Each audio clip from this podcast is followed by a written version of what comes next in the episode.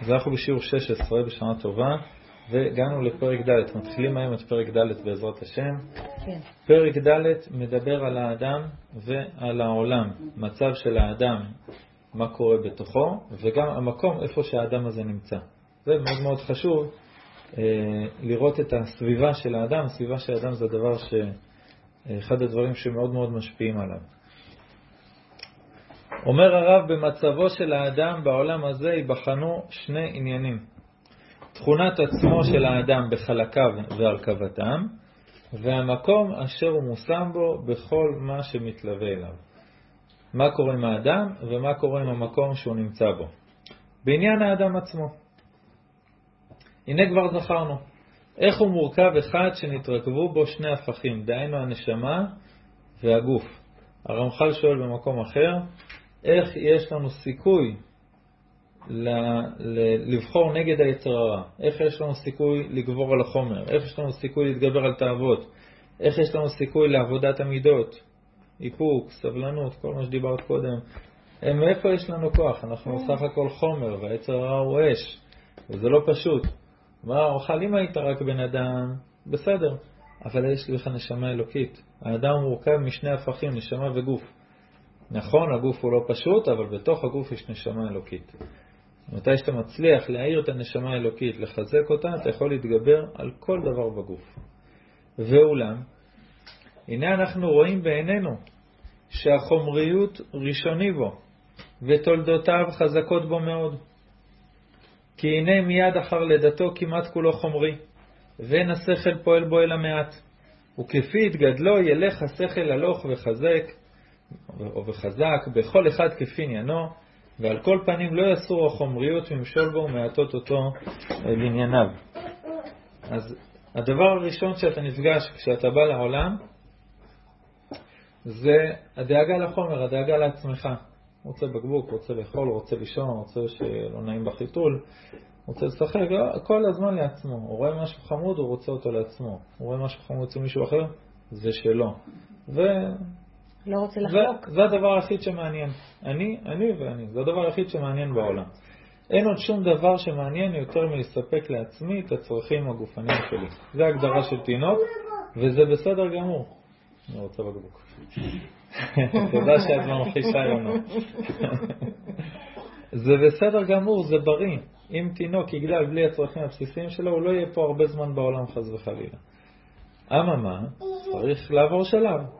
ככל שאתה גדל, צריך טיפה טיפה להרפות מהמחשבה על עצמך, ויותר ויותר לחשוב על האנשים שמסביבך. פחות ופחות לדאוג כל הזמן להנאות, לגשמיות, לתאוות, לצרכים החומריים, לדאוג לכל מה שצריך, אבל פחות שזה יהיה מרכז החיים שלך, ויותר דברים רוחניים, שכליים, נשמתיים, אידיאליים, וזה תהליך שהוא בסדר גמור. כל תינוק מתחיל ככה, עם ה... נולד עם הידיים קפוצות, הכל שלי, וכשהוא נפטר, אז הידיים פתוחות לרווחה. זהו, נגמר הסיפור. זה התהליך שאנחנו עוברים בעולם. גם, מי ששם לב, גם כשאנחנו בונים מדינה זה ככה. הרבה אנשים באו למדינה, מסתכלים, מה זה? אם הקהילה שלי בפולין או בליטא או במלח היא הייתה מאוד חזקה ושומרת מצוות, אז אם עלית לארץ ישראל, אז צריך להיות פה מדינה כזאת, הרבה הרבה יותר חזקה מצוות ותורה ודברים טובים. מה, באים למדינה, מה זה, יש פה בעיות, יש פה שלטון חילוני, יש פה כל מיני כפייה כזאת ואחרת, הכלי תקשורת פה עוד לא מתוקנים כל כך, יש עוד הרבה עבודה, טוב, אז אומרים, אז כנראה זה לא, זה לא המדינה שרצינו. ההתנהגות הזאת היא אחד לאחד כמו יל, ילד שנולד, ההורים מסתכלים, אתה יודע חומש בראשית בעל פה? לא, תחזירו אותו לפגיע, לא, לא רוצים. הילד נולד הרגע. אז מדינה נולדה, מתהווה, גדלה, קודם כל אתה דואג לגשמיות של המדינה. שאנשים במדינה לא יהיו במצב של לחץ, של מצור, של מצוק, של דאגה לצרכים קיומיים. אחרי שהכל הכל מתאפס, יש לך כבישים ורכבות וקופת חולים, ויש לך עם מי לדבר, יש פה מדינה, יש פה גוף, עכשיו אתה יכול להתחיל להכניס אידאלים, אתה יכול להתחיל לדבר על רוחניות, להתחיל לדבר על הרוח בתוך הגוף הזה. זה שלבים שהם בסדר גמור. לכן צריך הרבה הרבה סבלנות עם ילד, וחינוך ילדים המון, המון, המון סבלנות חינוכית. הרבה פעמים אני תופס את עצמי, מעיר לילד על משהו שאני בגיל שלו, מה, איפה אני ואיפה ההתנהגות הזאת? אז אומר לעצמי, קצת סבלנות, בסדר. אתה מצפה ממנו למשהו שאתה עכשיו בעצמך לא הגעת, אבל. אתה לא ב... או עוד יותר גרוע, עוד לא מסוגל אפילו בעצמך. אבל הוא לא בגיל שלך, הוא לא במקום הזה, הוא לא עבר את כל החיים האלה. אותו דבר גם המדינה, אותו דבר גם עבודת השם, הרבה דברים, פשוט צריך סבלנות, צריך לאט לאט, ממש ממש ממש. אז אומר לנו הרמח"ל, נכון, הדבר הראשון שאנחנו פוגשים זה החומריות, הוא ראשוני, ותולדותיו חזקות בו מאוד. אם הילד מאוד מאוד רעב, עזוב ילד, אתה, אם אתה רעב, אין לך עם לדבר. בוא נדבר איתך על אידיאלים ועל מדינה ועל אלוקות, ואתה אומר, אני רעב, אני רוצה, אני רוצה אורז במעיים, אחרי זה דבר איתי על אלוקות. זה דבר שהוא מאוד פשוט. כאן גם שיעורים של ספרדים, מבריאת העולם לדעתי, תמיד שיעור ספרדי זה עם אוכל. גם בבית הכנסת. בבית הכנסת אסור לאכול. איך, איך שמים אוכל בבית הכנסת בשיעורים? אז קודם כל זה לצורך בית הכנסת, לצורך השיעור, לצורך הלימוד תורה. דבר שני, עושים שהבית כנסת הוא סוג של בית מדרש, ובית מדרש זה הלכות יותר קלות. אבל אין, אני מעולם לא הייתי בשיעור של ספרדים בלי אוכל. למה? כי אתה נותן לגוף את שלו, מרגיע אותו, אכלת הכל טוב, בוא נדבר אלוקות. מסוגל להקשיב. עכשיו הנשמה יכולה לרכוב על גבי הגוף, הכל בסדר. זה, זה איזון שהוא מאוד מאוד נכון בין הגוף לנשמה. הח- החסידים שעושים התוועדות, רואים שהיצר הרע מגיע, ורואה שאוכלים, אז אין לי מה לעשות פה, הולך. ואז פותחים את הספרים. זה- גם גישה. שותים, שותים לא, בעיקר. אוכלים נכון. ככה רק בשביל הברכות גם. כן. צודקת. אז בהתחלה אתה פוגש את החומר עם תולדות חזקות מאוד, נכון? ואחרי הלידה כמעט כולו חומרי. אין לך כמעט עם לדבר, השכל פועל רק טיפה מעט. אבל כפי התגדלו, ילך השכל הלוך וחזק בכל אחד כפי עניינו, ועדיין החומר יהיה. החומר עדיין יהיה, רק לאט לאט השכל נכנס ונכנס, אלא שאם יגדל בחוכמה, וילומד בה, ויתחזק בדרכיה, הנה יתאמץ לכבוש את טבעו, ולא ישלח רסן תאוותיו מידו, ויתעצם ללכת בהליכות השכל. התורה, הלימוד של התורה והחוכמה וכל הדברים האלה, זה דבר גדול מאוד, דבר מאוד מאוד גדול. זה עוזר לך לכבוש את הטבע שלך, זה עוזר שאתה מחזיק את הרסן של התאוות ביד, זה עוזר להתעצם ללכת בהליכות השכל. התורה הקדושה היא אחד הכוחות המדהימים בעולם. עכשיו, מי ברא את היצר הרע? הקדוש ברוך הוא. הוא ברא אותו לנסות אותך. ואתה היית עכשיו יכול לשאול את הקדוש ברוך הוא, הקדוש ברוך הוא, אני רוצה להתגבר על היצר הרע, מה אני צריך לעשות? התורה היא תבלין. אז הקדוש ברוך הוא אומר, נכון, גמר הברכות, בראתי לכם יצר הרע. חזק, קשה, יצר, מלאך של אש, אי אפשר עליו, נכון. אבל בראתי לכם תורת תבלין. מתי תבוא אליי בטענות שאתה לא יכול להתגבר על יצר הרע, כשאתה לא לוקח את התרופה שבראתי ביחד עם היצר הרע. וזה זה מה שהרמח"ל אומר, אם יגדל בחוכמה וילומד בה ויתחזק בדרכיה, יתאמץ לכבוש את טבעו, יחזיק את הרסן של התאוות בידיים ויתעצם ללכת בהליכות השכל, הכל הכל הכל תלוי בתורה.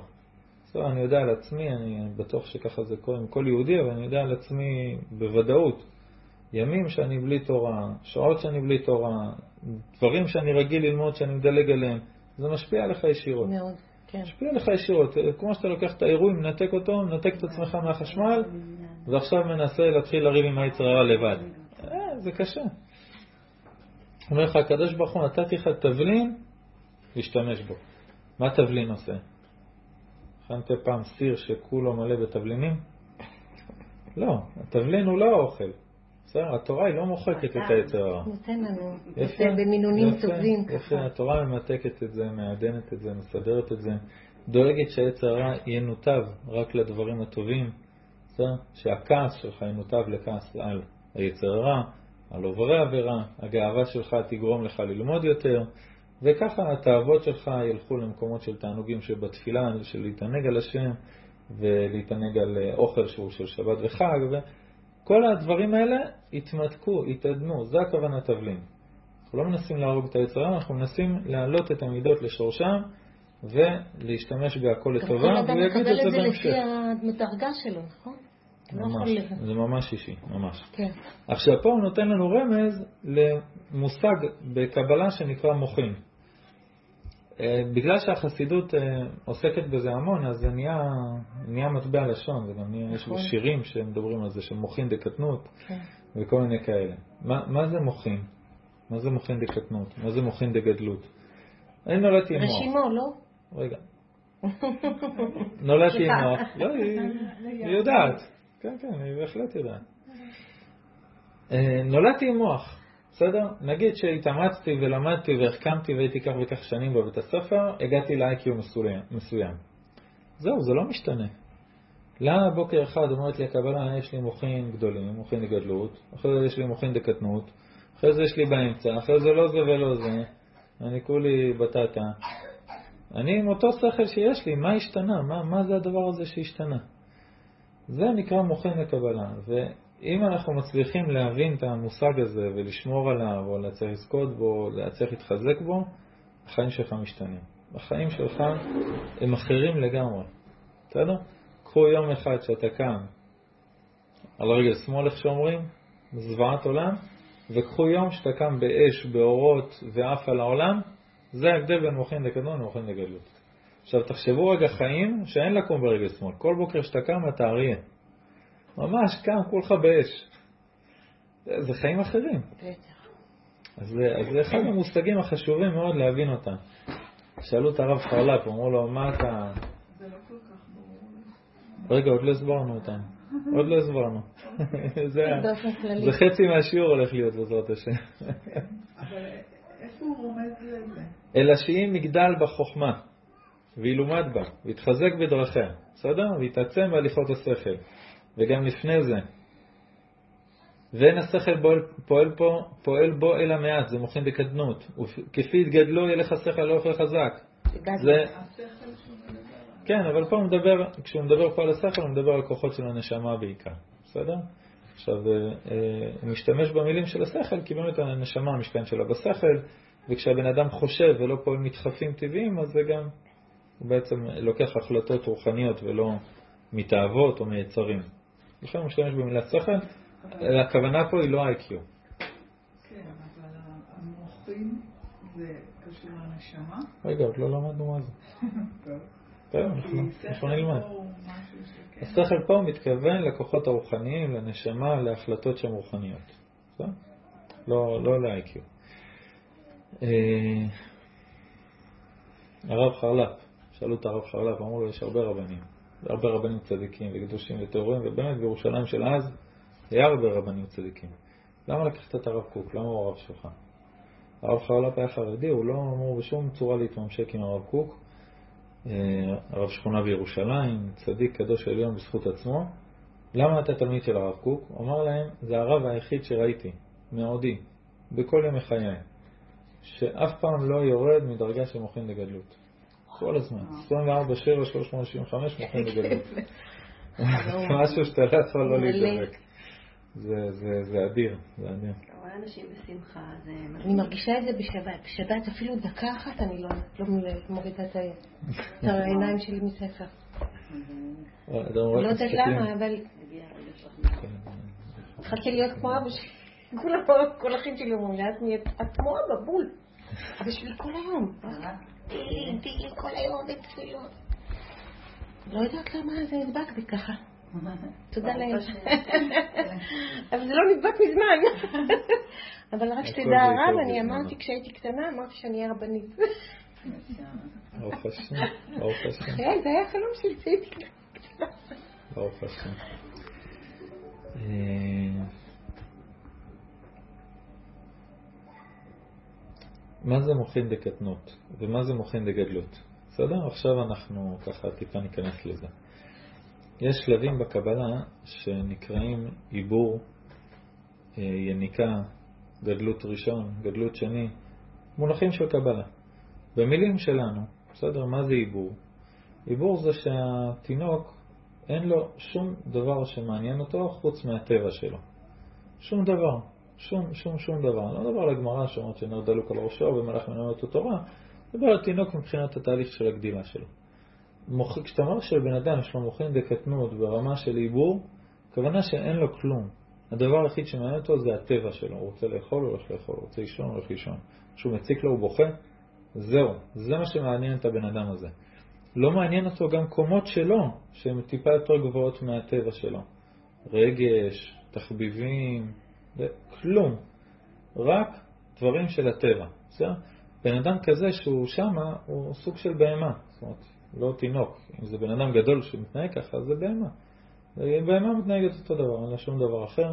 בוולט דיסני יש להם רגשות ועולמות רוחניים מאוד גדולים, אבל בסופו של דבר זה לא, במציאות היא בהמה, מעניין אותה עשב, לישון, לאכול, שהיא תהיה שבעה, לטייל, זה מה שמעניין אותה. זה נקרא מוחין דיבור, זאת אומרת בן אדם שהוא מוחין של כזה, זה מאוד מאוד מאוד קטן, בסדר? אחרי זה יש שלבים יותר גדולים שהולכים וגדלים, שזה יניקה, גדלות ראשון וגדלות שני. הבן אדם מתחיל טיפה אה, לתפוס אישיות משל עצמו. מעניין אותו עוד דברים. הקומה מעל הטבע, מעל הקומה של העיבור, זה קומה של אה, דברים של הנפש.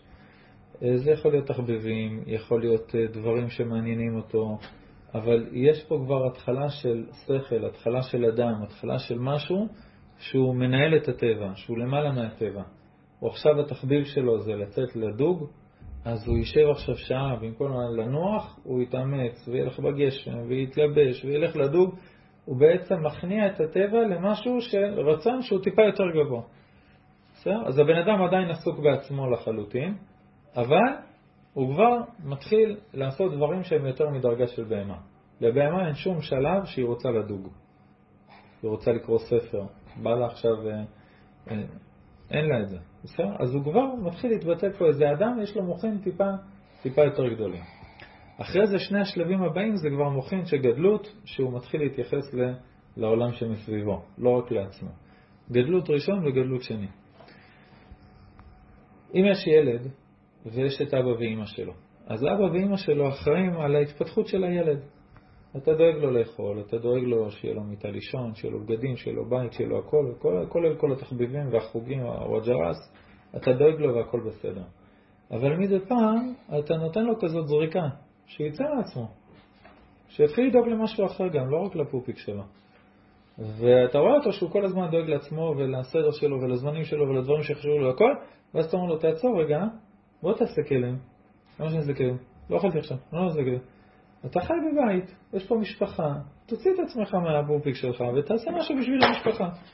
אחרי זה אתה אומר לו, בוא תעזור משהו לעם ישראל, בוא תעזור משהו בקהילה, בוא תעשה משהו זה. אתה נותן לילד קטן, אתה נותן לו ממתק ואתה אומר לו, תחלק לכולם, או תביא לי קצת. אז הוא ככה שובר איזה מיקרון של חצי משהו מתיך, אבל הוא עשה פה משהו שהוא לא לעצמו. לא לעצמו. הוא יצא טיפה מהמחשבה על עצמו, ויש אנשים מסביבי שטוב, אני לא אחראי עליהם, אני לא דואג להם, אני לא כלום, אבל אני אסתיר להם איזה משהו קטן. זה התחלה של שלב בחינוך שהבן אדם מוציא את הראש מעצמו ומתחיל להסתכל על זולת. מוכן בגדלות ברמה הכי הכי גבוהה זה שהילד נהיה בעצמו אבא ואמא ואז הוא כל ה-24/7 רק דואג למישהו אחר. זה כבר אה, דבר מאוד מאוד גדול. הקדוש ברוך הוא אומר את מי אני אוהב? את מי שדואג לבניי. הקדוש ברוך הוא מסתכל על העולם הזה רואה בן אדם שדואג לאחרים, זה העיקר שלו בחיים. לדאוג לאחרים מסביבו, אז הוא אומר, זה, זה האנשים שאני אוהב. ככה הקדוש ברוך הוא מעיד. ככה הרמח"ל כותב נשיאת ישרים. אז זה מדרגות, מדרגות ש, שככה לאט לאט הבן אדם יוצא מתוך המחשבות שלו ומסתכל על האחרים. הרב קוק כותב באורות הקודש, האדם צריך להיחלץ תמיד ממסגרותיו הפרטיות הממלאות את כל מהותו. זה העבודה. הדבר היחיד שמעניין אותך זה עצמך. האדם צריך להיחלץ מהמסגרות הפרטיות שממלאות את כל מהותו, עד שכל רעיונותיו סובבים תמיד רק על דבר גורלו הפרטי. זה מה שמעניין אותו, בסדר? כל המחשבות, הדאגות, הדברים, רואים את זה במצבים של לחץ, של צרה, של בעיה, ואנחנו ישר חושב על עצמו, איך אני אצא מפה, איך אני זה, או על עצמו או על עצמו ועל המשפחה הקרובה שלו, איך אני אברח מפה, איך זה. מה עם כל עם ישראל? שיהיה להם בהצלחה, בסדר? זה הבן אדם שסגור במסגרות הפרטיות שלו, זה הגיוני, זה טבעי, זה בסדר. אבל זה לא... אתה, אתה עוד לא במקום איפה שהקדוש ברוך הוא רוצה אותך. למה?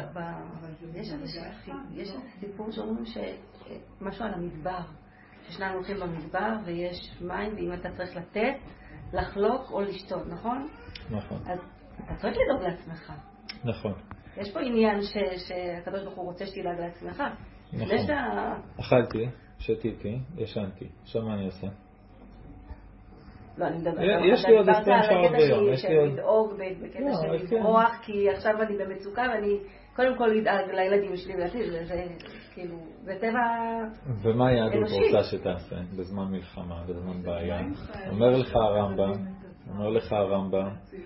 ברגע שיש, בדיוק מה שאתה אומרת, אומר לך הרמב"ם, ברגע שיש מלחמה, אל יחשוב על עצמו, אל יחשוב על משפחתו, יחשוב רק על עם ישראל, ישים את גורלו בידי הקדוש ברוך הוא וימסור את הנפש על עם ישראל. זה מה שהיהדות דורשת. אז אני אומר, בואי לא נלך למצב הקיצון, נחזור טיפה אחורה. אכלתי, ישנתי, הכל טוב, יש לי עוד 16 שעות ביממה פנויות. מה אני עושה בהן? סתם ככה, דואג לעצמי. דואג לעצמי. כל מיני הנאות, משכורות, דברים, כל כל מה שאני רוצה, דואג לעצמי. אז זה נקרא שאתה, אז על זה, עליך מדבר הרב. אדם צריך להיחלץ תמיד במסגרותיו הפרטיות המעלות כל מהותו. שכל רעיונותיו סובבים תמיד רק על דבר גורלו הפרטי. למה? שזה מוריד את האדם לעומק הקטנות. זה מוכן בקטנות, רק הוא אומר את זה במילים ככה רגילות. ואין קץ לייסורים גשמיים ורוחניים המסובבים מזה. העולם בנוי בצורה שבשלב מסוים אתה אמור לעזור לאחרים. ברגע שאתה מגיע לשלב הזה, אבל עדיין מתעסק בעצמך, אז גם בשמיים מתייחסים אליך לפי מה שמגיע אליך, רק לעצמך, עם שפע מאוד מאוד מצומצם, ואתה נקודת קצה של איזה משהו שולי. למה? כי אתה יוסי, בן אדם אחד. בסדר? אם אתה עולה מעל המקום הזה, ואתה עכשיו צינור לדאגה לאנשים אחרים מסביבך, מה קורה לך באותו רגע? אתה יוצא מהמסגרת הפרטית שלך, אתה מתחבר לנשמת ישראל, אתה מתחיל לקבל שפע של המלכות, אתה מתחיל- לקבל בשמיים יחס של צינור, לא יחס של איזה ברז קטן שם בשירותים שמקבל טיפת מים. אתה עכשיו נהיה צינור להעביר שפע. כל היחס בשמיים משתנה לגמרי. מגיע לך איסורים? רגע, אבל זה יפגע בצינור. בוא נשקול את זה עוד פעם. מגיע לך עכשיו ניסיון, מגיע דברים, מגיע הכל, הכל נש, נשקל בצורה אחרת לגמרי. למה? כי אתה יצאת מהמסגרת הפרטית שלך, אז גם לא יכולים להתייחס אליך ככה. וזה דבר אדיר, זה דבר אדיר. איך מתייחסים לחייל שרצה להציל את החברים שלו, את הפקודים שלו, וקפץ על רימון וידע שהוא ימות? גן עדן. מותר לו לעשות? מסודר. מת על קידוש השם. מאוד גבוה למעלה. אני תמיד אמרתי, הלוואי שאם אני אמות, על קידוש השם. אותו דבר, לא אותו דבר, אבל נגיד אנשים שתורמים כליה מדברים על זה. וואי, זה. מדהים. אז אה, זה סיכוי מאוד גדול, אה, לא יודעת מה יכול לקרות. איפה האחריות כלפי המשפחה שלך? השם עוזר לך, מאמי. ברגע שאת עושה מצווה כזאת גדולה, תאמיני לי שהשם עוזר לו. אחד הדברים, ש... מרים אותו על כפיים, איך שאומרים. אחד הדברים שמצחיקים אותי בנושא של קידוש השם, זה שאחרי שמישהו מת על קידוש השם, עושים לו הרבה הרבה דברים לעילוי נשמתו. ומטבע הדברים, בגלל שהוא מת על קידוש השם, אז הוא גם מאוד מפורסם, אז הרבה אנשים תורמים ועושים מלא מלא דברים לעילוי נשמתו. שזה הבן אדם האחרון בעולם שצריך עילוי נשמה. נכון, זוהר כי הוא הקדוש כבר כותב מסודר. שמי שמת על קידוש השם, מזדכך בשנייה ועולה עד מתחת לכיסא הכבוד, זה. מקום שגם צדיקים גמורים לא יכולים להיות שם. נכון. הוא לא- אין לו לאן לעלות, אין לו... אז את העילוי נשמה שאתה עושה לו, זה עוזר לכל העולם, זה עוזר לכל עם ישראל. בסדר. הכנסת ספר תורה למשמעתו, אז זה זכות, לכל עם ישראל. כן. הבחור עצמו, אין, איך לעלות. יותר מזה. מסודר. מסודר, פי אלף ממה ש... מה שאנחנו נהיה אי פעם מסודרים. עד כדי כך שרבי יוסף קארו, בא לשולחן ערוך, היה לו מלאך שהתגלה אליו וגילה לו חידושי תורה, והוא כתב אותם בספר, יש לנו את זה. והוא ביקש מהמלאך מתנה מהקדוש ברוך הוא. אמר לו, מה אתה רוצה מתנה? למות על קידוש השם. אה, זה השאיפה. שהמלאך אמר לו שכן, ובסוף הוא מת רגיל. הוא לא קיבל את זה, אבל אה, יש דעות שאומרות שהרב מולכו, שזה צדיק אחר שמת לקידוש השם, היה גלגול שלו, וככה הוא זכה לזה, בסדר. בכל אופן, אה, הוא, הוא ביקש למות על קידוש השם, בגלל העוצמה של, התוצאה של מיתה כזאת, זה דבר אדיר. ממש. אז אין לנו מה לדאוג להם. עכשיו, השאלה אם מותר או לא מותר, זאת, זאת לא שאלה כי ברור שמותר. אתה עכשיו יוצא בשביל לשמור על המשפחה שלך, היא חלק מעם ישראל. ואם אתה לא תהיה פה, לא יהיה פה שום דבר. תחשבו שלא היה לנו גבולות. רק תדמיינו מה שקורה עכשיו בסוריה בלייב. כל זה היה קורה פה בשנייה. הם ניסו להשמיד אותנו שלוש פעמים, נכון. הזבלות האלה. אז ברור שחייל שיוצא לקרב, הוא צריך למסור את הנפש. אם הוא צריך לקפוץ על רימון או לא, זה כבר בהתנדבות. אבל למסור את הנפש ולהילחם, זה אין ספק שצריך. אז אם האדם מעניין אותו רק הוא עצמו, אז גם בשם מתייחסים אליו ככה, והוא יורד לעומק קטנות, וזה איסורים גשמיים ורוחניים שמסובבים מזה, הבן אדם פשוט לקוד באיזה משהו מאוד מאוד קטן ונמוך ופרטי, וככה מתייחסים אליו בשמיים. אבל צריך שתהיה מחשבתו ורצונו. מחשבה זה עוד משהו שאני יכול לשלוט בו, אבל רצונו. זאת אומרת, אתה צריך לרצות כל הזמן להיות במצב הזה. ויסוד רעיונותיו, כל הרעיונות שעולים לך כל היום, נתונים לכללות, לכללות הכל, לכללות העולם, לאדם, לכללות ישראל, לכל היקום. לאן הרב קוק לוקח אותך. נכון, נכון. היום מישהי שאלה ב- בשו"ת של הרב שמואל אליהו. הוא אומר, אני לא מסוגלת להתפלל על גויים. מה זה הדבר הזה להתפלל על גויים? אבל היום אני קראתי שתפילה זה. לעצמך, ולימוד תורה זה... זה שיעור. אחר, זה אה. שיעור אחר. היא אומרת, אני מתפללת על עם ישראל, ופתאום אני רואה בכמה מקומות, צריך להתפלל גם על הגויים, מה זה הדבר הזה? מה אני צריך עכשיו, אני צריך לדאוג עכשיו לכל העולם? אז כן, כן. גויים טובים, שעוזרים לעולם, שעוזרים נכון. לעם ישראל, בטח. אם אתה לא תתפלל מה? עליהם, מי יתפלל עליהם? הכומר? לא? איך הם- יתחזקו ויעזרו עוד יותר לעולם? אז אדם צריך כל הזמן שמחשבתו ורצונו והרעיונות שלו תמיד להוציא אותם לכללים. כללות העולם, כללות האדם, כללות ישראל, כל היקום, כל מה שאתה רק יכול לעזור בגלקסיה הזאת, בסדר? ואחרי שהאדם דואג לכלל, מזה תתבסס אצלו גם הפרטיות שלו בצורה הראויה. כשאתה בא לקדוש ברוך הוא אומר לו, אני דואג לבנים שלך, הקדוש ברוך הוא אומר, טוב, אז אני אדאג לבנים שלך. גם הפרטיות שלך תסתדר אחרי שאתה אומר, מה אני יכול לעשות בשביל עם ישראל? למרות שזה קשה, זה גוזל לך מהנוחות, זה גוזל לך משאבים, זה גוזל לך דברים אחרים שיכולת לעשות. אתה היית אמור לדאוג לעצמך בזמן הזה. אתה אומר, לא, כן, אני כן, דואג כן. לבנים של הקדוש ברוך הוא. אז הקדוש ברוך הוא לא נשאר חייב, הקדוש ברוך הוא אומר, גם הפרטיות שלך תתבסס בצורה ראויה. זאת אומרת, איך אתה יכול לעזור לעצמך הכי טוב? בוא נחזור למחשבה. האגואיסטית. איך אני יכול לחזור לעצמי הכי טוב? וזה שאתה דואג לאחרים. נכון.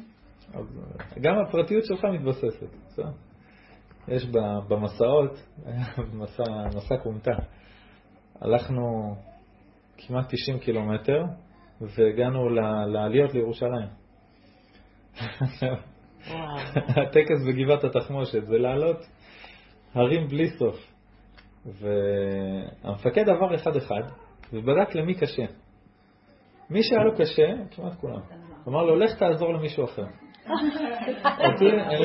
כדי שהוא. יראה את עצמו קצת פחות קשה. תקשיבי, תקשיבי רגע. זה מדהים. אותי הוא שלח לעזור למגיסט. המגיסט כבר לא יכול לעמוד על הרגליים, אמר לי, פשוט תרים אותו ותמשוך אותו בעלייה עם המג. אמרתי לו, אני לא מסוגל, את עצמי אני לא מסוגל למשוך. אתה מסוגל. הוא אומר לי, אל תמשוך את עצמך, תמשוך אותו.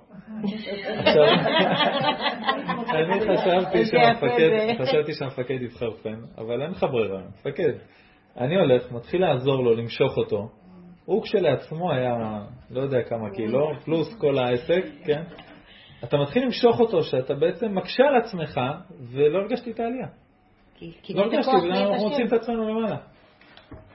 ואני חושב שזה מפקד אה, בשם סרגי, בן אדם כאילו עלה מרוסיה, מסיביר, בגיל 16, מעולם לא פגש את הרב קוק או כל שיעור אחר כזה, והוא פשוט, הוא יודע את זה טבעית, גם מהניסיון בצבא וגם מה... אתה עוזר לשני, אתה בעצמך מורידים לך את הכל. אתה פשוט כאילו, זה אתה כמו במקום אחר שמתפללים על לגמרי. אחר, אז אתה מקבל ראשון, נכון? אתה נענה אתה תחילה. נענה נכון, תחילה, כן. נכון מאוד, נכון. וכל העוסק בגלל זה בסוחרי רבים אין חטא בא על ידו. מתלהבת מהר מאוד. להתפלל לאמן אחר. מקבלת את זה בישירות. חתימה מיידית. אז מתי שהאדם, המחשבה, הרצונות, הרעיונות, הכל נתון לכלל, גם הפרטיות שלו מתבססת בצורה ראויה. וכל כמה שהתפיסה הכללית היא יותר חזקה אצלו, ככה תגדל שמחתו, וככה יזכה יותר להערה של אור אלוקי. בסדר? תחשבו מה, מה, מה הרב אומר לך פה. אתה דואג לאחר, אתה יותר שמח. א', מהסיפוק. זה כל כך נכון. זה סיפוק מאוד גדול. אבל חוץ מהסיפוק שזה ישירות אתה רואה מישהו שעזרת לו, בשמיים יש עליך יותר שכינה. אתה מתחבר לכללות של כנסת ישראל, אתה מתחבר לשכינה, למלכות, הרבה יותר אורות עוברים דרכך, זה השראת שכינה, זה שמחה אוטומטית. נביא לא יכול להתנבא בלי שמחה. בסדר, זה אחד קשור לשני, זריזות, זה כמו יעקב, שהוא שכינה, היה עצוב, שמחה. שלקחו לו את אה, זה, הסתלקה הש- ממנו השכינה. הכל הלך נכון? לו. אז אתה עכשיו עוזר למישהו אחר, מהעצב מסכן. יש עליך יותר שכינה, יש עליך יותר אורות שמוכוונים אליך כדי לעזור לעם ישראל, יש לך יותר שמחה. יש לך יותר הארת האור האלוקי, זה, זה פיזיקלי. בסדר? אתה צינור, יעבור בך יותר. אם אתה ברז קטן של זה, אז יעבור בך כמה טיפות מים. אתה אומר, הקדוש ברוך הוא שים אותי צינור, אוטומטית יעבור בך יותר אור ושמחה ושכינה, אוטומטית. בגלל שאתה צינור למישהו אחר. זה מטורף. והתביעה הזאת, להיות תמיד נתון ביסוד הכללי, זאת אומרת שבן אדם מרגיש בנפש שהוא רוצה כמה שיותר לעזור לכלל, זה יסוד נשמת הצדיקים המתהלכים לפני האלוקים, מתענגים על השם. זה הרמח"ל- הרב קוק, זה בעצם ציטוט של הרמח"ל במסילת ישרים, שאומר לך, זה האנשים שהקדוש ברוך הוא אוהב, מי שדואג לבניו. ואתה יכול לעשות סלטות באוויר ו, ולהיות במדבר, להתבודד 40 שנה, אתה לא מעניין אף. אחד. הקדוש ברוך הוא רוצה שתעזור לבניו, זה מה שהוא רוצה, נקודה. אז הרכבתיך על במתי ארץ. אמן. ויאכלתם מרוץ שדה. היה אדמו"ר אחד, היי, אומרת ברכה, לא מענה אמן. היה אדמו"ר אחד שנמאס לו. שיגעו אותו מבוקר עד ערב בקשות וקוויטלים ותפילות ובלאגן ותודה לך. האדמו"ר הזה אמר, אמר לעצמו, אני לא יכול, אני, אין לי עבודת השם, אין לי את הלימוד היומי של ההספקים שהיה לי, אין לי כלום, אין לי חיים. הוא החליט להשתגע. בן אדם בא, ביקש ברכה לזיווג, אמר לו, תחליף מידת נעליים ל-39. יצא ככה, לא מבין. ולאט לאט, כל מיני עצות מטומטמות כאלה, לאט לאט אנשים הפסיקו לבוא, אמרו, התחרפן, איבד את זה, אל תלכו. התחילו ללכת לרבנים אחרים. והוא השתבח שמו אחרי חודשיים כאלה, נשאר לבד בבית, חיים שלו תותים, יושב, לומד, מתפלל, שר, דבש, מתענג על השם. אף אחד לא מפריע לו, סוכות בטוח אין כלום. מגיע סוכות, הלילה הראשון של סוכות, בא לכניסה לסוכה, בא להכניס את אברהם אבינו. הוא רגיל שכל שנה, כשהוא קורא לשבעה אושפיזים, אברהם אבינו בראשם, כולם מגיעים ונכנסים. באותה שנה הוא אומר את האי רצון, קורא לאברהם אבינו, או לאושפיזין אילן קדישין, הוא לא אברהם קדישין, ואברהם אבינו בראשם, כולם מגיעים, לא מוכנים להיכנס. הוא אומר להם, למה אתם לא נכנסים? הוא אומר, אתה לא דואג לבנים שלנו. מה יש לנו לעשות פה? הלכו. והוא נשבר, זה שבר אותו לגמרי. אימא'לה. הוא התחיל לבכות, התחיל לבכות להשם, אמר, הקדוש ברוך הוא, אין דבר כזה, אני, אני אלך לאנשים לצחוק להם על הבתים עכשיו, רק תחזיר לי את האושפיזין. הבין את הלקח, הבין. אז זה, זה יסוד נשמת הצדיקים, מתהלכים לפני אלוקים, מתענגים על השם. זה הדבר היחיד שמעניין את הקדוש ברוך הוא, הילדים שלו. זה גם הסיבה שעוד לא הגיעה הגאולה, אתה יכול לבוא לקדוש ברוך הוא ולהגיד לו, קדוש ברוך הוא, אני מוכן למשיח, אני רוצה משיח, אני רוצה בית מקדש, כל הכבוד. מה עם כל המגזר שלך? גם כולם רוצים משיח, וואי, איזה יופי, גם המגזרים האחרים, כן, כל המגזרים האחרים. טוב, איזה יופי שאתם מוכנים. מה עם אה, יוסי ברמת אביב? הוא מוכן למשיח? אה, מה אכפת לך? כאילו, עזוב, אנחנו מוכנים, תביא משיח. הוא לא יודע מה נעשה איתו. שיהיה לך זה, לא מעניין אותי. אבל הקדוש ברוך הוא לא עובד ככה. הקדוש ברוך הוא אני רוצה את כל הילדים שלי. יופי, אתה מוכן, גבר גבר, לך תביא את כל השאר. זה אבא שלי תמיד אומר, משל, משל הדייסה. הדייסה כמעט כולה מוכנה, ונשאר עוד איזה גוש אחד. אז אתה לא מערבב את הגוש הזה, אתה עושה סיבוב על כל הקערה. הוא רואה שיש חלקים בעם ישראל שעדיין לא מבושלים, הוא עושה סיבוב על כולנו. עד שכולם יהיו מוכנים לבישול. מתערבבים ומעורבלים. כן. זוכר פעם אחת בריצת אה, פלוגה, זה טור של חיילים של קילומטר שרצים, ואני בסוף. אני לא הייתי בכושר ה-AI, אני בסוף לא נושם את החיים שלי.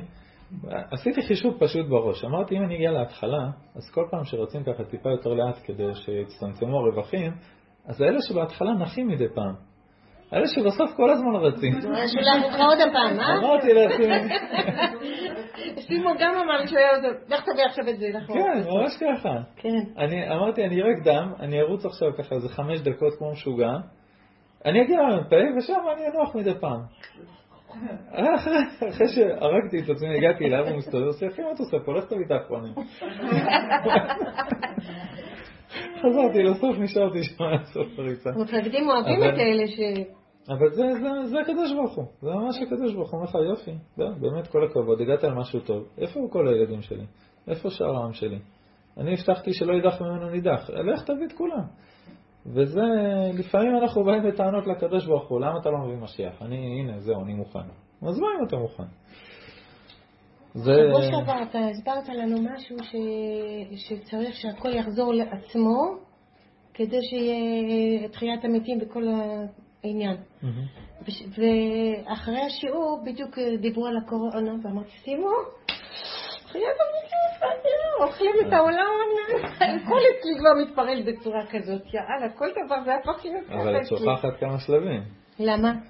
איזה? לפני שכל העולם כולו יחזור אה, למצב של מוות, וגם האנשים יחזרו למצב של מוות כדי, אפילו לרגע אחד, כדי לחוות תחיית המתים, יש לנו לפני זה משיח, בית מקדש, ימות המשיח. כן, ברור, בסדר. לאט לאט מקצצים קצת בכוח? אה, זה צריך לשאול נביא. צריך לשאול נביא. אין לנו נביאים, מצאו את הקורונה בתורה, ראית את זה? זה לא... לא יודעת מה. לא, כאילו שזה היה חמוד. כתוב. כן, כן, רמז חמוד מאוד. תאכל ממנו נע, קורא עונה, אז טוב, חמוד. זה רמזים שאתה לא יכול לבסס עליהם את היהדות שלך, אבל. חמודים, זה מצחיק שרואים את זה. אז אה, יש לנו עבודה מאוד מאוד קשה אה, לשבור את ה- את הקליפה של האפרוח שמסביבנו ולהתחיל באמת מוחין בגדלות. במובן הכי פשוט זה להסתכל על אנשים מסביבך. להרים את העיניים מהמבט. אני, מצחיק אותי שאני מעביר שיעור כזה לאימהות, כי אימא היא, זהו, מהרגע, מהילד הראשון שנולד נגמר הסיפור, אין לה חיים משל עצמה, זהו. אני הבנתי שגם נכדים לא, לא עוזבים או. אותך, משגעים לך את המוח. זה את אהבה יותר גדולה. זה אהבה אמיתית כזאת, נקייה, אתה לא מטפל בהם, לא כלום, רק את הטוב אתה מקבל. זהו, אז אין מנוחה. אז זה מצחיק אותי ככה, באמת, כאילו, להגיד את המילים האלה לאמהות שהן, כל המהות שלהן מוקדשת לכלל, אבל זה לדעת שמה שאנחנו עושים, זה באמת האידיאל. אני חוזר למילים של הרמח"ל, ואולם, תוכיות העניינים האלה שאנו רואים. רואות איפה זה ב- בספר? חמש שורות מלמטה, בעמוד 30. ואולם תוכיות העניינים האלה שאנו רואים. הוא אומר בוא נסתכל בתוך האדם ש, שנמצא פה, הנה הוא שבמציאות החומר ועצמותו נמצא החירות והחושך בטבע. בסדר? הגוף שלנו הוא עכור וחשוך בטבע שלו, והוא מציאות רחוק מאוד והופכי, זאת אומרת הכי רחוק שיש מנשמה, והכי הפוך למה שהוא העניין באמת לקרבים אל האל ידבח מתברקים בקדושתו, ההפך מלדבק בקדושה וההפך מלהתקרב לקדוש ברוך הוא, זה ההגדרה של גוף. אז הגוף והטבע והתאוות והחומר וכל הדברים האלה זה משקולת מאוד מאוד רצינית שיושבת על הנשמה. בסדר? זה, זה דבר שאנחנו מתמודדים איתו פה בעולם הזה. והנשמה עצמה, אף על פי שבעצמה היא זכה ועליונה, הנה בהיכנסה בגוף החומרי והסתבכה בו, נמצאת גרושה ודחויה מעניינה הטבעי לעניין הופכי לו. גרושה בו בכוח מכריח. לא תוכל לצאת ממנו אלא אם כן תתאמץ בכוח חזק מן הכוח המכריחה. בסדר? יש לך מטוס שיושב על הסיפון של, אה, של נושאת מטוסים.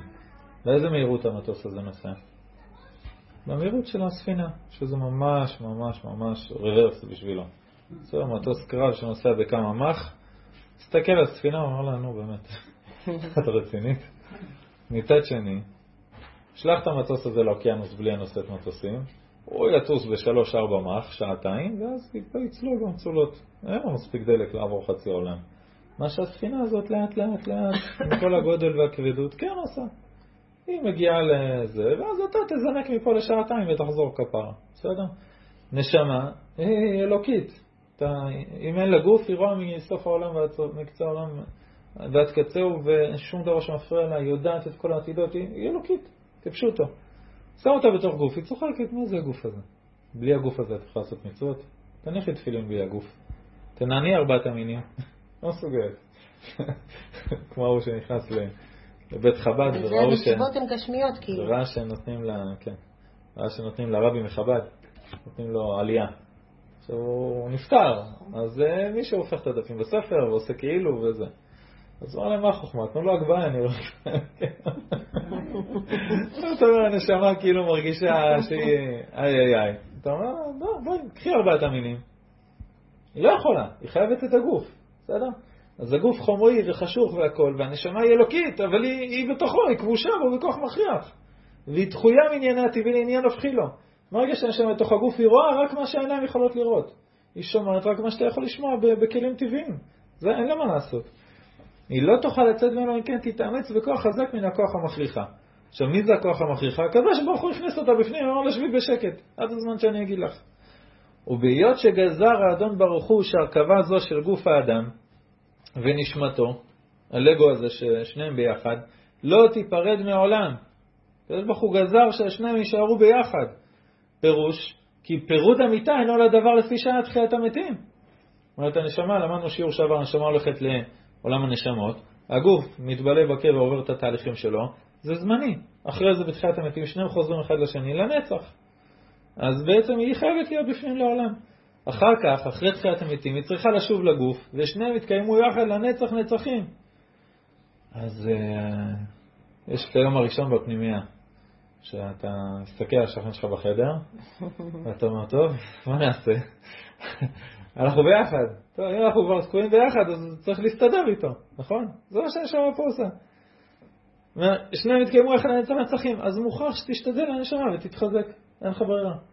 הקדוש ברוך הוא בא אליך ואומר לך, הגוף הזה, ביחד עם הנשמה הזאת, זהו, אתם זוג. עכשיו הנשמה מסתכלת ואומרת, אבל הגוף מפריע, מה אני אעשה? אין לך ברירה, תתחיל לעבוד עליו, תתחיל לזכך אותו, תתחיל לתקן אותו, כי אתם תקועים ביחד לנצח, מעכשיו. שיהיה לכם בהצלחה, בדיוק. אה, עשיתי את זה פעם לשני ילדים בצהרון שרבו. צרחות, הכל. הכנסתי אותם לתוך המשרד של הצהרון הלבן הזה, היינו קוראים לו הבית הלבן, במסעות נריה.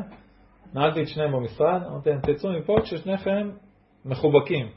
עד אז אני לא פותח את הדלת. בהתחלה לפני צרחות, אחרי זה שקט, אחרי זה שכחתי מהם. אחרי כמה דקות נגמרת ההפסקה, אני אומר, מה קורה איתם? אני מסתכל, להם משחקים ביחד, על שאותי יחד במשחק. אז הרמח"ל אומר לנשמה בעצם, גברת, את תקועה איתו, אין לך ברירה. תתחיל לתקן אותו, מה לעשות? טוב, מי שעושה לאסוציאציות לחיי הנישואים, אז זה לא סתם. הנה מוכרח שתשתדל הנשמה ותתחזק, ותהיה הולכת ומחלשת את כוח חושך החומריות. עד שישאר הגוף בלתי חשוך, ואז יוכל להתעלות עמה ולאור באור העליון, תחת מה שהיא הייתה מתחשכת ונשפטת עמו בהתחלה. אתם נעולים ביחד, תתחיל לעבוד אותו, שיהיה, לעבוד עליו, לזכך אותו, ש, אה, שיהיה לך בן זוג ראוי לנצח נצחים. זה העבודה של הנשמה, יודע? אז אנחנו, אני אומר עבודה של הנשמה, זה עבודה שלנו. שלנו, בעצם. כן. אז זה, זה התפקיד שאנחנו פה בעולם, בעצם לחזק את הנשמה. ואולם האדם בעולם הזה הוא במצב אחד שהחומר חזק בו, כמו שכתבנו. ובהיות החומר עכור וחשוך נמצא אדם בחושך גדול, ורחוק מאוד ממה שראוי לו שיהיה להיות מדבק בו יתברך. אבל זה מה שהוא צריך להשתדל. לחזק את נשמתו נגד כוח חומרו, ולהיטיב את מצבו, ולהעלות את עצמו מעילוי, לעילוי עד השיעור הראוי לו. נכון, שמו אותך עם עוגן מאוד מאוד רציני, אבל לאט לאט אתה יכול להעלות את העוגן הזה ולהתעלות. אתה יכול. לאט, אבל אפשרי. בסדר? זה העבודה שלנו פה בעולם. בעצם, אה, מה שהרמח"ל אומר לך פה, זה שאין ברירה, אתה חייב לעבוד על המידות. רק חבל שלא מלמדים מגיל קטן את הדרך הזו הרב. אה, כי הפשט הוא כזה, משהו אחר לגמרי. זה כל כך לא, לא הגיוני. שלא מלמדים. מגיל קטן את זה, שבן אדם ידע משהו על הדבר הזה, אתה מבין? לחבר. התחלנו לפני חצי שנה. אני אם הייתי יודעת את כל זה, הייתי מלמדת את הילדים שלי מגיל קטן. כמו שלימדתי אותם בבית, כל יום אחרי צהריים הייתי מקפידה שיעשו תרגילים, שיעשו זה, שיעשו... הייתי... שיבינו. יש לך ילדים, ברוך השם. ברוך השם, יש ילדים מדהימים. תודה לאל. אה, התחלנו בבית כנסת לפני כמה חודשים. יש אה, בשבת בבוקר אחרי תפילת השיעור של אייל סודרי של טעמים ולימוד של קריאה בתורה של ילדים, אחרי זה כמה דקות של קבלה. לילדים. וואי, אוי. זה תענוג, זה תענוג אחר לגמרי. זה רק לילדים. כל הכבוד, תאמין לי. כן, כן. בית? אה, רמב"ם. בית הרמב"ם בעמק דותן. אומר לך הרמח"ל, אין לך ברירה, אתה רוצה לעבור את העולם הזה, אתה חייב לעבוד על המידות. מה קורה אם אתה לא עובד על המידות? הנשמה מסיימת את העולם הזה, הגוף עדיין חשוב וחומרי, הנשמה לא יכולה להעיר אותו, היא באה לשם, אמרו לה, גברת, עוד גלגול. אין ברירה, אין ברירה, אנחנו צריכים שאתם תחיו ביחד לנצח נצחים. Ever, איך אומרים את זה? forever, ever, ever. לנצח נצחים, בסדר? אז את חייבת להביא אותו במצב שהוא ראוי להתעלות לנצח. אז יאללה, תחזרו עוד פעם, ניסיון שני. ככה אנחנו כבר ששת אלפים שנה. המזל הוא שלא מצרפים מגלגול לגלגול, לא מצרפים את הבעיות, מצרפים רק את הדברים הטובים שתיקנת. ככה אריזל כותב בשאר הגלגולים. כאילו. אז אתה תמיד מתעלה. אתה ששת אלפים כן. שנה רק מתעלה. עשית משהו לא טוב בגלגול הזה, זה נשאר רק בגלגול הזה. עשית משהו טוב, הוא מצטרף לכל הששת אלפים שנה. זה המזל שלנו. בסדר, אז אתה רק יכול לתקן מגלגול לגלגול. בסדר? האם אדם יודע אם הוא כאילו גלגול שלישי או או אחרון? אני לא יש יודע. דבר כזה? אני לא יודע, אולי יש אחרים, אני לא יודע. הרב קוק אה, כותב במקום שהנשמות שלנו עייפות בגלל שעברנו כבר מלא מלא גלגולים. Mm. לא, אנשים נשמות עייפות. הרב בויר כאן, כן, גם הוא אמר. כן. במוצאי שבת הוא נותן שיעור. זה אמיתי. זה אמיתי. הרב בויר, מוצאי שבת יש לו שיעור שפה.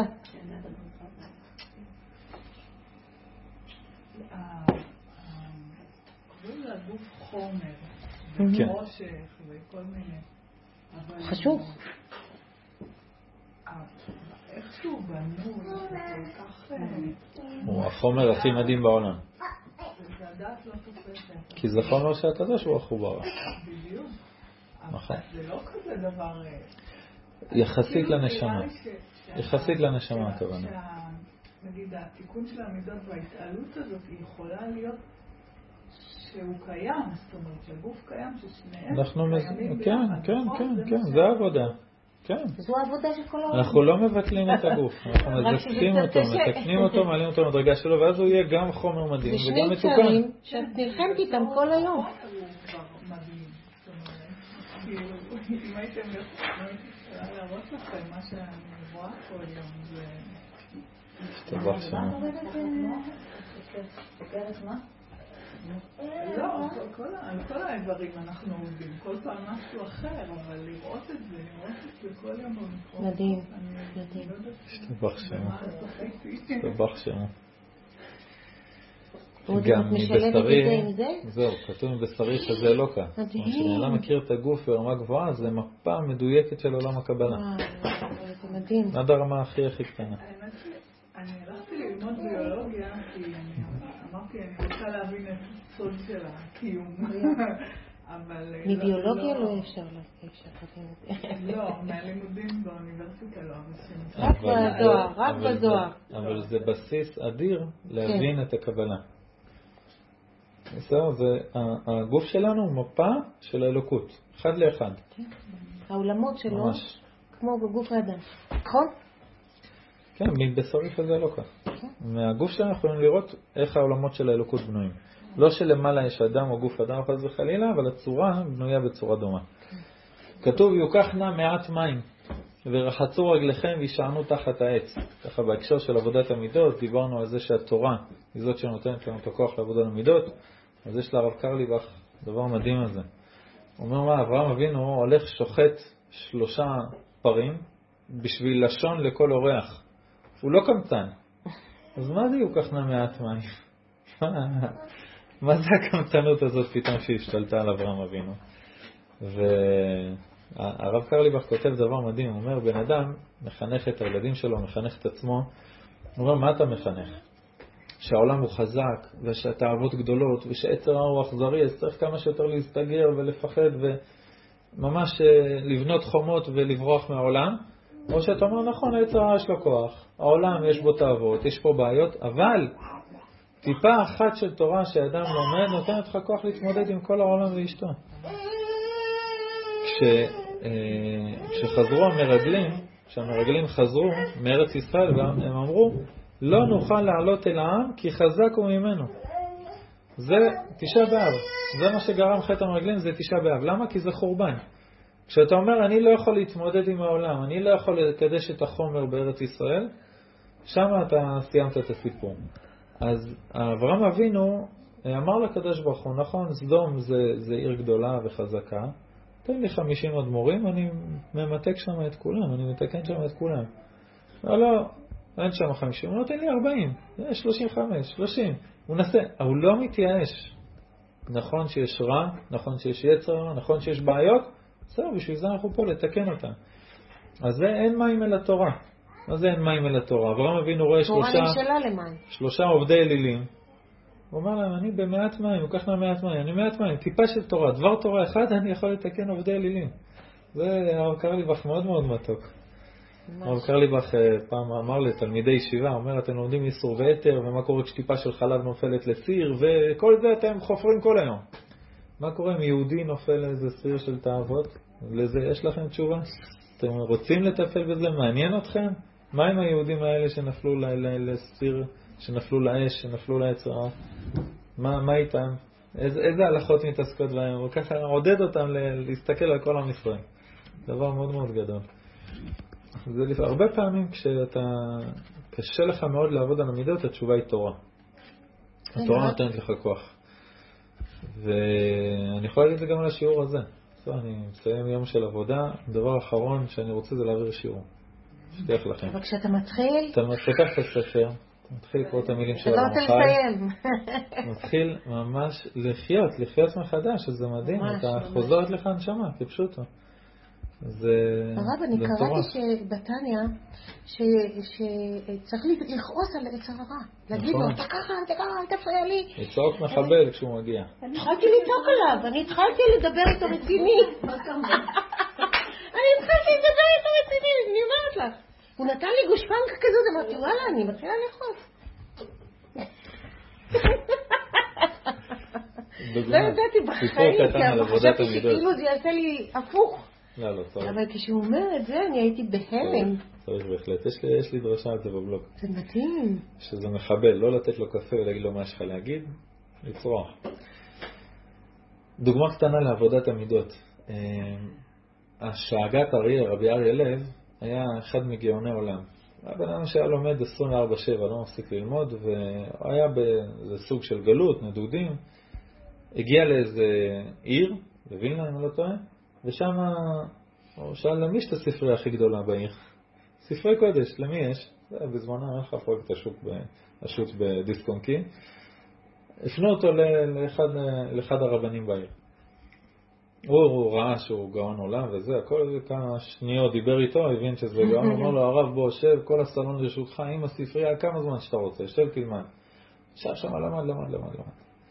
באחד הלילות אשתו של בעל הבית קראה ללדת, והיא באה לצרוח את החיים של הלידה בבית, כאילו אין אה, אופציה אחרת, וכאבי תופת, ולידה של שעות, והיא לא מוכנה לצרוח. אומר, למה את ככה נושכת את הסדים ולא צורחת? היא אומרת, אני לא רוצה להפריע לרב בסלון של לומד תורה. איזה חמודה. סוף הלילה, הוא בא, בא לבית, בא לרב, לרב לשאגת אריה, ואומר לרב, מגיע עם מזל טוב, נולד לי ילד. אז הרב ירים את הראש, הוא אומר, אבל לא שמעתי כלום. הוא אומר, כן, הוא הבין שהיא ככה התאפקה, הוא אומר, אני רוצה לברך אותה, תגידו לי מתי היא יכולה שאני אבוא, אני אברך אותה. הגיע לה לחדר, אמר לה, אני אברך אותך. בגלל שלא רצית להפסיק את הלימוד תורה, ייוולדו לך ילדים שיראו את העולם בתורתם. זה הילדים שלה זה רבי חיים וולוז'ין, התלמיד של הגר"א, ואח אה, שלה, שניהם גדולי עולם, ממש גדולי עולם. חיים וולוז'ין פתח את הישיבה הראשונה, עולם הישיבות זה בזכותו. רבי... בא לי לאכול אותה, ילדה, היא מדהימה. שגעת, צעצוע הילדה הזאת. נסיים את פסקה ג' ככה לסוף השיעור. והמקום אשר הוא בתוכו, אמרנו שנדבר על האדם ועל המקום איפה שהוא נמצא. אומר הרב בג', בסדר, יש לכם ג'? כן. המקום אשר הוא בתוכו גם הוא חומרי וחשוך. זאת אומרת, הגוף הוא חשוך, וגם המקום, העולם, הוא גם חומרי וחשוב. וכל הנמצאים שבו חומריים. והעסק של האדם בו הוא במילואו, אי אפשר שיהיה לה עסק חומרי וגופני, כיוון שכולם חומרי וגופניים. גם העבודה שלך היא חומרית וגופנית, גם לאכול, גם ללכת לשירותים, גם לישון, כל מה שאתה מתעסק בו בעולם הזה הוא חומרי. זאת אומרת, גם האדם וגם העולם חומרי. בחומר. ותכונתו של האדם עצמו והרכבת חלקיו מכריחים לו העסק הזה. אומרת, הקדוש ברוך הוא גם בנה אותך בצורה שאתה לא יכול לפרוש מהחומר. כי אי אפשר בלי אכילה ושתייה, ושאר כל העניינים הטבעיים, ואי אפשר בלי הון וקניין שיוכל להשיג צרכיו אלה. זאת אומרת, אתה צריך לעבוד, אתה צריך לאכול, אתה צריך לישון, כל הדברים הטבעיים אתה צריך. נמצא שבין מצד הגוף של האדם, בין מצד העולם, בין מצד העסקים שלו, הוא טבוע בחומר ומשוקע בחושך. ועמל גדול והשתדלות חזק צריך לצאת ולהתעלות אל מצב זך מזה, והוא מוכרח בטבעו בעניינים החומריים האלה. הרב פרץ תמיד היה אומר לנו על פסוק, אדם כי יקריב מכם קורבן להשם מן הבהמה. אדם כי יקריב מכם, ממה אנחנו מקריבים קורבן? אנחנו לא מקריבים קורבן מכם, אנחנו מקריבים קורבן מהבהמה. למה כתוב אדם כי יקריב מכם? אומר הרב, אה, הקדוש ברוך הוא בעצם אומר לעם ישראל, אני לא רוצה קורבנות. יש אדם מלשון אדמה, שהוא נוצר מהאדמה, ויש אדם מלשון אדמה לעליון. אומר הקדוש ברוך הוא, אני לא רוצה את הקורבנות, אני רוצה שאתה לא תחטא, אני רוצה שתיזהר, ושתהיה תמיד בדעת ובמחשבה, ושלא תגיע לאיזה מצב של חטא. זה מה שאני רוצה, בסדר? זאת אומרת, האידיאל הוא לא הקורבנות של הכבש. בסדר, מה, מה עשה הכבש? אני עברתי עבירה, מה, מה השם הכבש הזה? הקדוש ברוך הוא רוצה שאתה תקדש את עצמך. אז מה זה אדם כי יקריב מכם? אז הרב כל הזמן היה אומר, הוא אומר, מה זה מכם? מן הבהמה. מכם, בתוכך יש שתי חלקים. נכון. חלק קדוש. וחלק בהמי. אז הקדוש ברוך הוא רוצה שתקריב מעצמך מן הבהמה, מהחלק הבהמי. יש איזה משהו שהוא מאוד מאוד קשה לך בחלק הבהמי, שאתה מאוד מאוד רוצה אותו, את זה תקריב לקדוש ברוך הוא. קשה לך לקום בבוקר, תגיד לקדוש ברוך הוא בבוקר, אני קם עכשיו בבוקר בשבילך. אתה עכשיו אכלת משהו מאוד מאוד טעים, סיימת לאכול שבע, אבל אני רוצה עוד כף. הוא אומר, הקדוש ברוך הוא, את הכף הזאת אני לא אוכל, זה בשבילך. זה, אומרים אה, בעלי המוסר, זה נקרא קורבן, גם היום. הביס הבא שרצית לאכול ועצרת בגלל תאוות, הוא לא בל תשחית, הוא קורבן. זה נקרא שהקרבת קורבן לקדוש ברוך הוא. בסדר?